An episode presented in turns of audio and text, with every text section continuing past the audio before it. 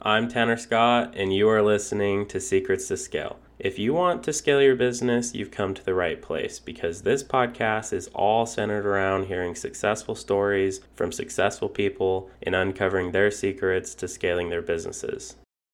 Tyler Lieber, COO at Coconut VA, joins me this week to talk about building a successful CEO COO relationship.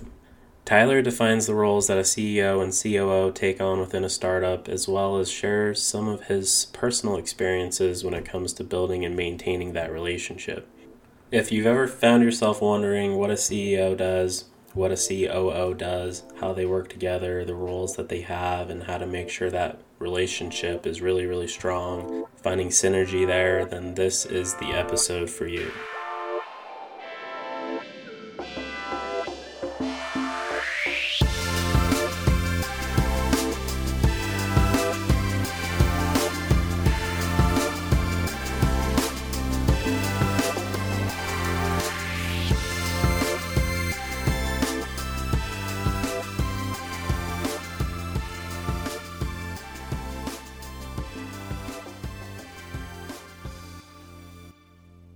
Welcome to the show, Tyler. I'm really excited to have you. Tell us who you are and what you do. Yeah, my name is Tyler Lieber, uh, co founder and COO of uh, Venture Validator and Coconut VA. Awesome, man. So, how did your career get started? What's your story? Yeah, um, in a lot of ways, I don't feel like my career has started yet, just because growing up, you know, I kind of always thought I would start at a big company, you know, start low and then move up the ladder. Um, so when I hear career, that's kind of what I think of. Anyway, but I think it is really just getting started. I, I went to college uh, for economics, but then uh, immediately after graduating, I actually went full time into a startup um, with a guy I met in college. Um, and so I actually, and that startup was Venture Validator. Uh, so I actually started as an unpaid intern with him. I was his first employee basically, and I just found this job posting on a job board uh, so I applied, got in.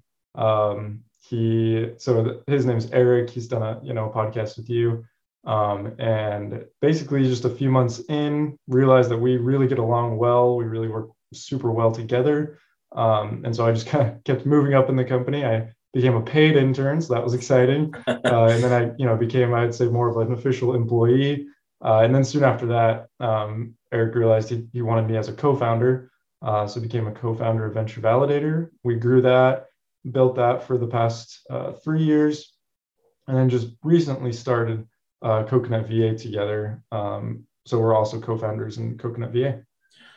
That's an awesome story, man. I think it just goes to show how how important it is to pick your first hires really, really wisely, but also it just goes to show how big of an opportunity you can have by working for a new startup.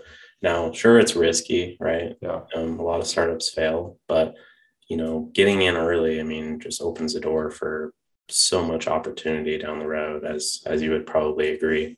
Yeah, definitely. And I'd say even like making decisions quickly. So Eric actually did make a hire before me, um, but pretty early on. I think he only worked for a couple months, maybe. Um, realized the fit just wasn't very good, and that's kind of when he started looking. Uh, and then that's when I came in. Um, but yeah, it's definitely you know just making decisions quickly because I actually went on with a, a, different startup for a couple days and realized that it just wasn't the environment for me, uh, and then found Eric, and that's been super fruitful. So, you know, going back to who you were as a person back then when you were, you know, looking for startups to work for, and you found uh, Eric you know, what advice would you give to yourself at that point in time? Yeah, my my biggest advice, uh, I feel like most people say this, like looking looking back on their college years, is just network more. Like the classes and courses I took um, during college, like very little of that helps me in my day to day, you know, work. but the connections I made back in college are, you know, just worth their weight in gold, basically. Um, and I didn't realize that, you know, I focused more on class and like, you know, that's why I'm here. That's why I'm at college to go through these courses and get a degree. Um, but looking back, I would say like, no, your goal is to like network, like you're around all of these people that, you know, are seeking education. So they're proactive people, they're smart people. Um, you know, all of these people are going to go on to do great things. So it's going to be so much more valuable if you have all of these connections. Um, and another piece of advice I would give is, is you know, start figuring out what your strengths are, what your weaknesses are, um, and as you network, find people that can make up for your weaknesses. Um, like that's exactly what you know Eric and I feel like about each other's. We each have these strengths, but we, you know, everybody has weaknesses, but we feel like we kind of complement each other. Uh, and that's really, I think, what you should be looking for. Yeah, and I, I think that's really, really important. And I think you made a good point about networking in college because that's something that I also wish that I did a lot more of. And at the time, you know, it didn't seem like it was important at all. Um, in, until later in my degree, when I started being surrounded by people within my major, I started, you know, coming out of my shell, if you will, and I made a lot of really good relationships that have helped me get where I am today. But I, yeah. like you, I wish that I focused on that more. Yeah, definitely. So, what do you think has made you successful, Tyler? Um, great question. I I do believe that we we all have different risk tolerance. We all have different um, levels of ambition. I'd say. Um, I'd say what has kind of made me successful is I've been able to, I say naturally, I'm fairly risk averse. I don't like taking risks um, unless I'm really confident in who I'm working with or you know the cause I'm I'm fighting for. And so you know, going back to Eric, you know, I'm very confident in him as kind of a, a CEO. And so because of that, um, I was able to take on more risk. And I feel like you have to take on risk to to really, you know, kind of catapult yourself, you know, further in life. Um, and really, you know, we're always challenging each other, but also challenging ourselves, setting goals uh, for each other, setting goals for ourselves, just working together to become better, to become more. Um, so yeah, I guess just not being content with where you are. Um, I think you know we're both happy with our lives. Like I am so happy with my life. Like you know, for the past three years, I'm I was extremely poor. You know, I kept living the college life, basically, uh, the ramen wages. But I was so happy because I was working um, for more and like being ambitious. So it's not that I wasn't happy with myself or where where I was at. Um, I was actually very happy because I knew I was working to become better. Yeah, and and that's a good point. Um, you know, I, I always like to say it's important to embrace the struggle, right? Yeah. Uh, looking back, you know, during times where you were really struggling and stressed out and uncertain about the future, uh, at the time it sounds, you know, feels terrible, right? Like you can't right. wait to get out of that situation. But looking back, you're like, man, those were the days, right? Yeah. yeah, very true. Yeah. So, so our topic for today is how to build a successful CEO COO relationship so at so at Coconut VA, you know, what responsibles what responsibilities fall on you as the CEO, COO, and Eric as the CEO? Yeah, um, great question. I think it is different uh, slightly for you know different companies, uh, but largely for us, we so we read Rocket Fuel and we kind of go by that philosophy where the CEO is very much the visionary and the COO is very much the integrator. Um, and that's you know the roles that Eric and I have kind of fallen into. Uh, so the CEO Eric uh, for Coconut VA is very much into the vision, the long-term vision for the company, um, and more so much more of just the high level of everything, not getting stuck in the weeds, not getting stuck in the details. And that's where he thrives. I think that's where all visionaries really thrive. Um, is just making patterns, making you know deals happen just out of thin air, just you know, all of this magic stuff that I don't get, but visionaries all get, and you know, they all see these patterns and everything. But for me as a COO, I, you know, I buy into the CEO's vision and I say, okay, what can I do to make that happen? Like, what can I t- do to materialize that vision? And so I think that's really what it comes down to is CEO coming up with the vision. And it, you know, it, does need to be good enough for the COO to buy into it, but as soon as they do, then they can put their heads down, uh, build it out, you know, stick through the day-to-day minutia and, you know, making sure all the other employees or, you know, contractors, whoever you have on your team uh, are on board. Um, yeah, so that, that's really kind of how I I see our two responsibilities. So, you know, I think it's important, like you mentioned, that the COO agrees with the vision and the direction and overall how the CEO is steering the ship. But I'm sure there are also times where you guys don't always agree with it on every page, right? Right. Um, could you maybe share an example of that and how you guys handle that? Yeah, definitely.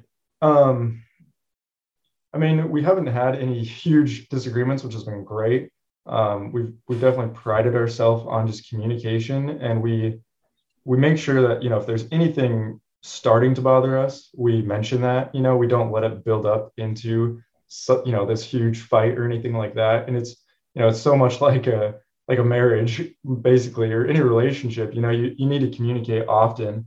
Um, but you know, of course, we have had disagreements or you know differences of opinion.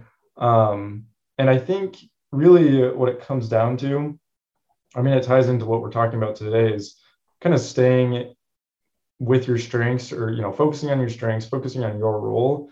Um, with Venture Validator, we, in my opinion, we spent too much time building. Um, and I know Eric does agree with me on that. Um, and maybe we remember this differently, but I, I do remember always asking, you know, are we ready to, to start selling it? You know, we're, we're building, building, building, we're building these great solutions, but are we overbuilding? You know, like we don't have to have you know a to z perfectly aligned. Like we don't have to have everything perfectly built before the first customer walks through the door.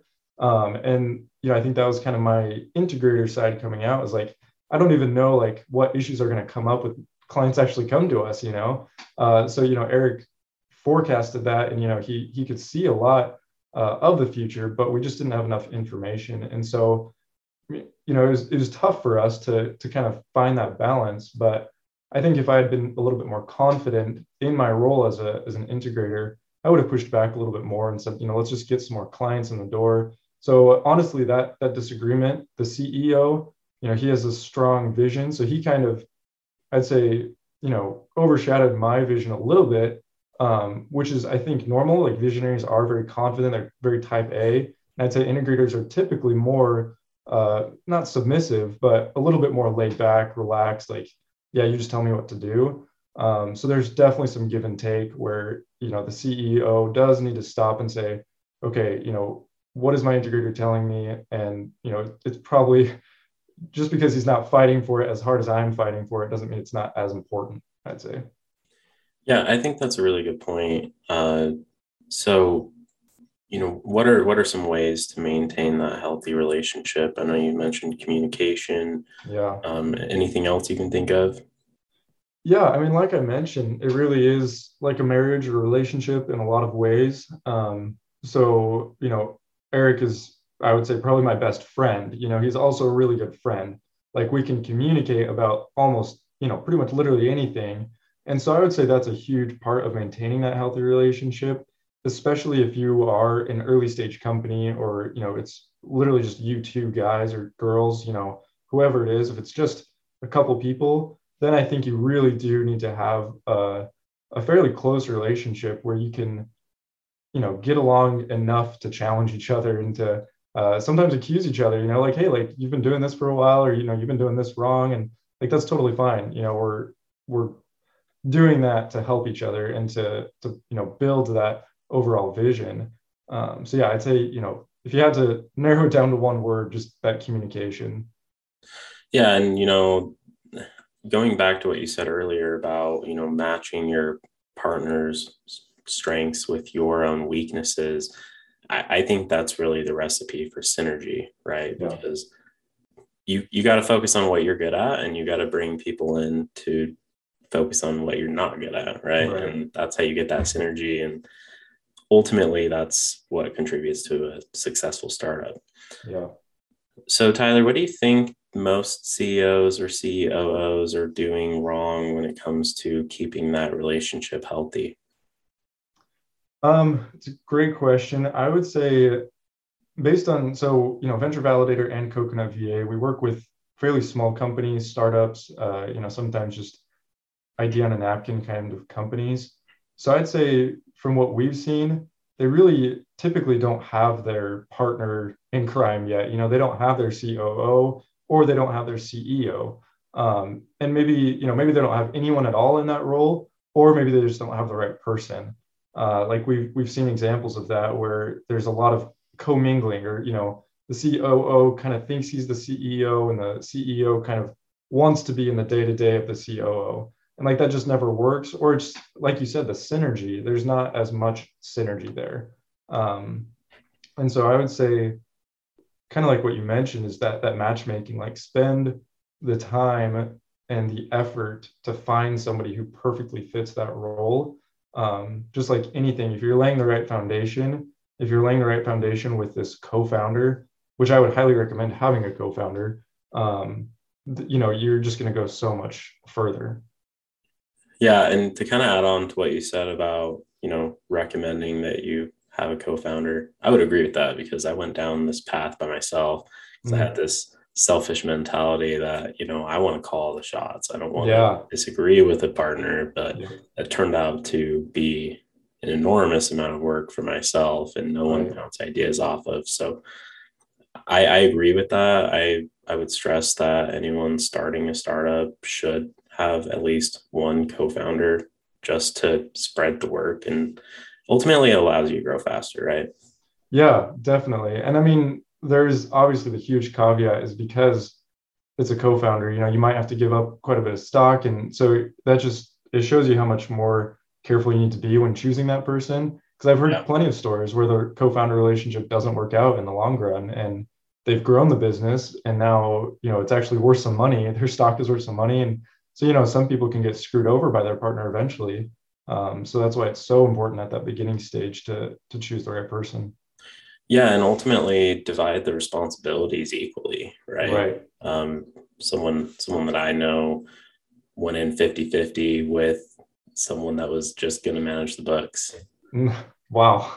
and and now he he has to buy that person out and you know they're doing pretty high volume in revenue and it's costing him a fortune just to get his ownership back. So I, I would that that's really important. You know, if you're going to give up half the equity of your business, make sure it's half the equity worth of work too, right? So Tyler, what would you say your secrets to scale are? Yeah, my my secrets to scale would definitely be to know yourself, uh, capitalize on your strengths, um, and like we mentioned earlier, you know, constantly network, find and work with those good, great people um, that make up for your weaknesses. Um, you know, you, you can't do everything. Uh, some, you know, very rare people can, but it's so much easier when you have somebody that you can rely on, bounce ideas off of, and trust. Yeah, that's a great point. So, Tyler, I really want to thank you for taking the time to do this interview with me today. Is there anything that I did not ask you that you think might benefit the audience? Um, the only thought I had is um, take the rocket fuel test. It's just on online quiz that kind of tells you if you're a visionary or integrator. That's it. And then, you know, take some personality tests. That's a great way to start to get to know yourself. Awesome, man. Well, we'll be sure to link that up in the show notes. Uh, what's a great way for anyone listening to get in contact with you? Um, either go to coconutva.com or just email me uh, at tyler at coconutva.com. Awesome, man. We'll link that up as well. And thank you again, Tyler. Perfect. Thank you. Thank you for listening to another episode of Secrets to Scale. Be sure to subscribe to the podcast so that you never miss another episode. This episode is sponsored by Ranksey Digital Marketing. If you need any help at all growing your business online, we would love to help you. Just visit our website at ranksey.com. That's R A N K S E Y.com.